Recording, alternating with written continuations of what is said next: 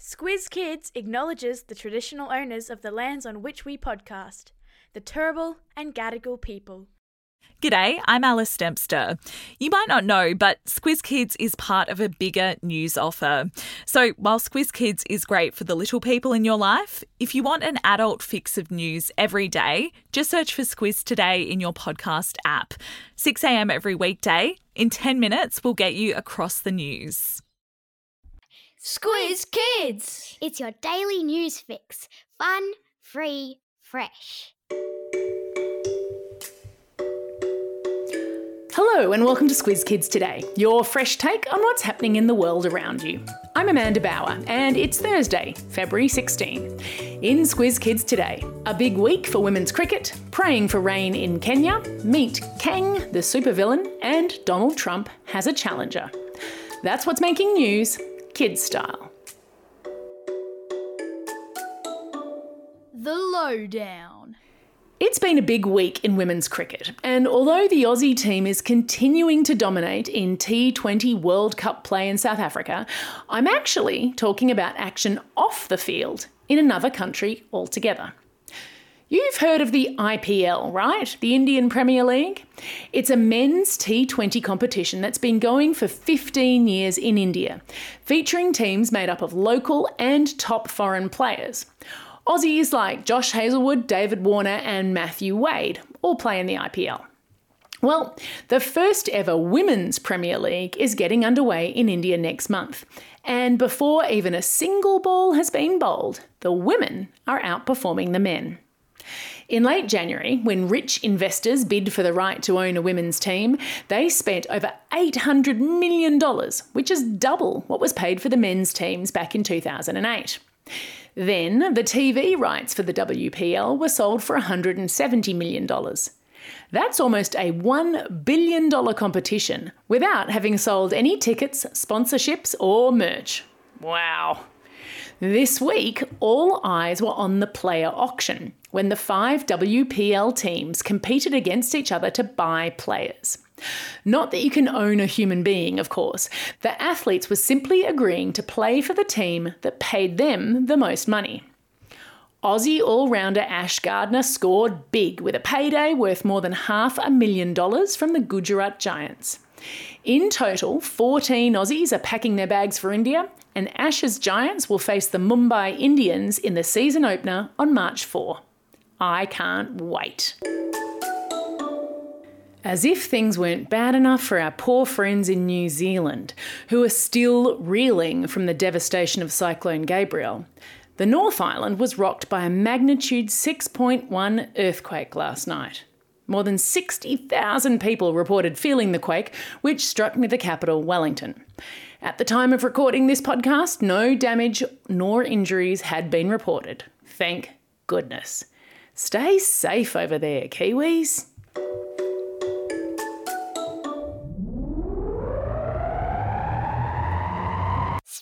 Globe. Each day we give the world globe a spin and find a news story from wherever it stops. And today we've landed in the East African country of Kenya, where the saying pray for rain has been taken to a whole new level. Kenya is suffering under a terrible five year drought, with a sixth failed rainy season predicted. And so the president, William Ruto, decided to hold Kenya's first ever National Day of Prayer this week.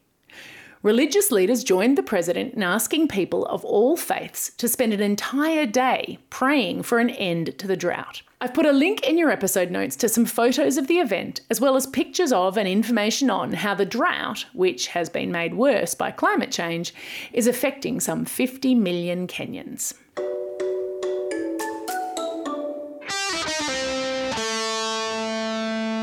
Pop Culture Corner. With our own heat wave kicking in over the next few days, what better place to hang out than a lovely, cool movie theatre? It's almost as if the Marvel franchise knew about the weather in advance. Ant Man and the Wasp Quantumania comes out tomorrow. Those of you in the Marvel know will remember that after Thanos' defeat in Avengers Endgame, the Marvel Cinematic Universe had a supervillain sized hole that needed filling. Well, meet Kang the Conqueror. Kang is played by Jonathan Majors, who took his inspiration from some of history's most infamous men, including Alexander the Great, Genghis Khan, and Napoleon. Infamous means that the person is famous but for a bad quality or deed. If you're not sure who those guys are, I've stuck some links in your episode notes. No spoilers here, but if you do see the movie, watch out for the scene where the freedom fighters are taking on an enemy in the quantum realm. The dirt that they're fighting in is actually manure. Which, yes, is poo that's used as fertiliser. It was mistakenly delivered to the film set instead of regular dirt. That's one way to make sure that the actors really nail looking angry.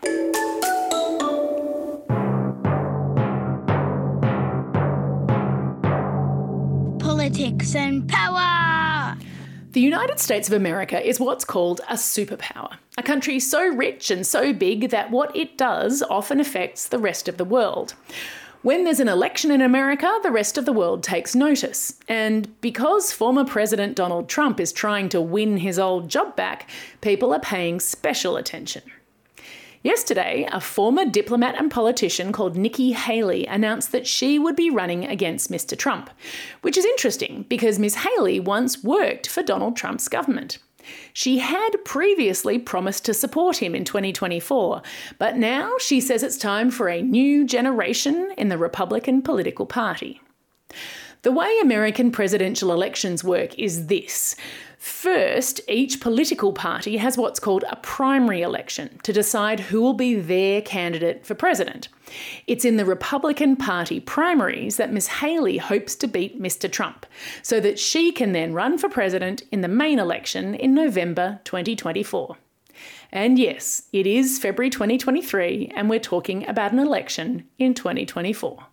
American politics is exhausting. Attention parents, teachers, and carers.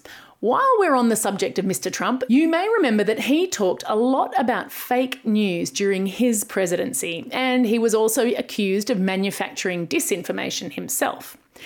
Squiz Kids is conducting a survey about Australian kids and their media habits to better understand how kids are getting information and the extent to which you, parents and guardians of the next generation, are concerned about kids' ability to tell online fact from fiction please do take a moment to fill it out. The link's in your episode notes. We'll be taking the results to government to try to spur more action on the media literacy front. So, the more of you who take that moment, the more compelling our data. Thanks. Time for the quiz. This is the part of the podcast where you get to test how well you've been listening. Question number one The new billion dollar cricket competition in India is called what? Yeah, it's the WPL. Extra points if you said the Women's Premier League. Question number two Why did the President of Kenya hold a National Day of Prayer? Yes, indeed, it was to pray for rain.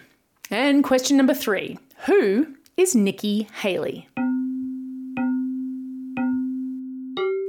Yep, she's an American politician who's announced that she is running for president. Shout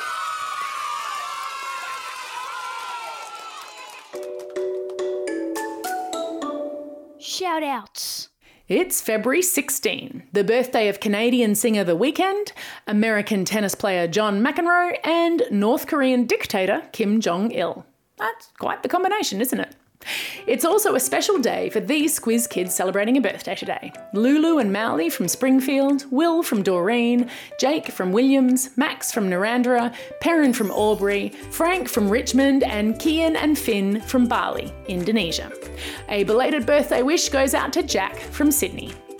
Classroom shoutouts today go to the 25C Busy Bees with Ms. Kavanagh and Mrs. Kennedy at Regentville Public School, classes 5B and 4B with Miss Jensen at St Thomas More Catholic Primary School in Campbelltown, class 5 6P and Miss Price at Camden Public School, class 6EG and Mrs. Glover at Mount Carmel School in Yass, and class 5 6M and Mrs. Meeson at Mandama Primary School in Geelong. Don't forget, if you've got a birthday coming up and you want a shout out, or if you want a classroom shout out, drop us a line at squizkids at thesquiz.com.au or fill out the form on our website. That's all we have time for. Thanks for listening to Squiz Kids today. We'll be back again tomorrow. In the meantime, get out there and have a most excellent day. Over and out.